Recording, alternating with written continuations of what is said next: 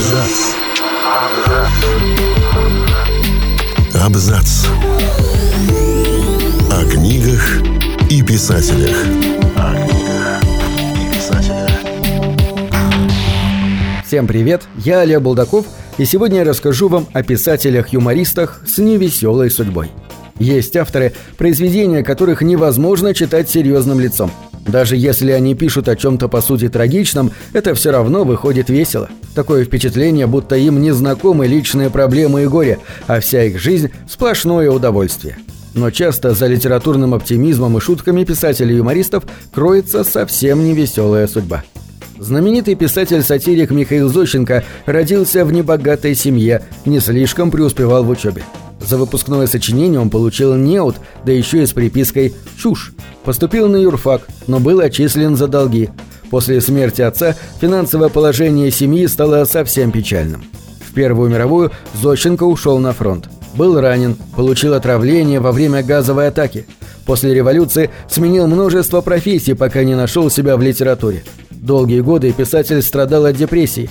Пытаясь победить болезнь, он искал, что к ней привело – эти искания описаны в автобиографичной повести «Перед восходом солнца». В ней Зощенко вспоминает множество тяжелых событий своей молодости. Вскоре после выхода первых глав на писателя обрушилась критика, он был исключен из Союза писателей, ему отказывали в печати. Депрессия победила, и Зощенко не мог продолжать работать. Детство Джерома К. Джерома прошло в бедности. Его отец вложился в угольные шахты, но прогорел – переключился на продажу скобяных товаров, но и это не принесло должного заработка. Учиться будущему писателю не нравилось, школьных друзей не было. А в 14 лет после смерти отца он и вовсе бросил школу и устроился в железнодорожную контору. Еще через год умерла его мать.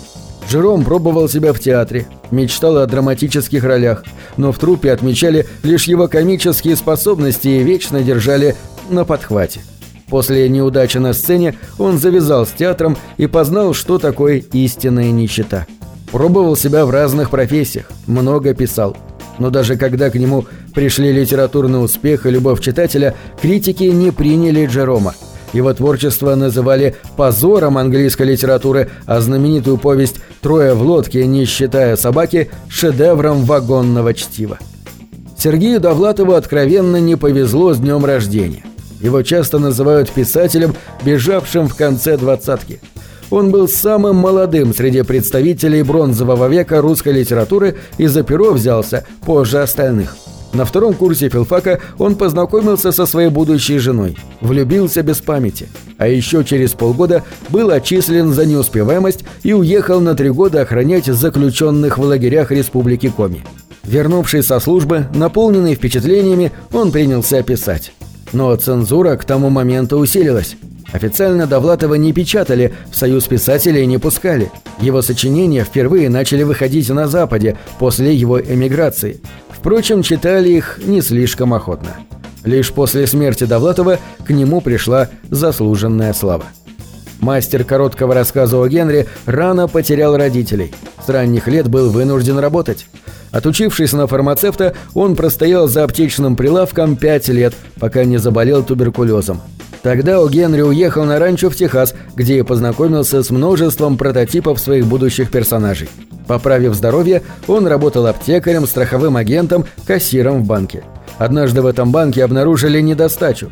В растрате обвинили О Генри, и он ударился в бега. Скитался по Южной Америке, пока не узнал о тяжелой болезни супруги. Он вернулся и сдался властям.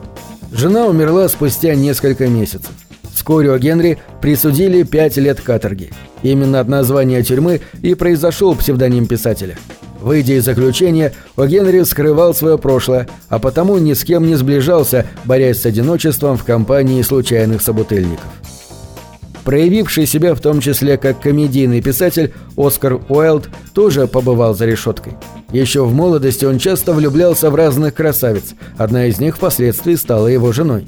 Впрочем, через несколько лет в паре начались разногласия, и писатель стал жить отдельно. Вернулась и прежняя любвеобильность, но теперь Уайлд стал заводить отношения еще и с мужчинами.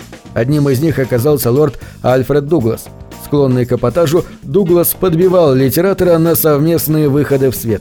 что совершенно не нравилось отцу лорда. Однажды последний передал Уайлду записку, в которой обвинял того в разврате. Писатель обратился в суд. Несмотря на преисполненное юмора выступление литератора, иск отклонили, а затем начался процесс над самим Уайлдом. Его признали виновным в гомосексуальных связях и дали максимальный срок – два года каторги. На этом все. Читайте хорошие книги.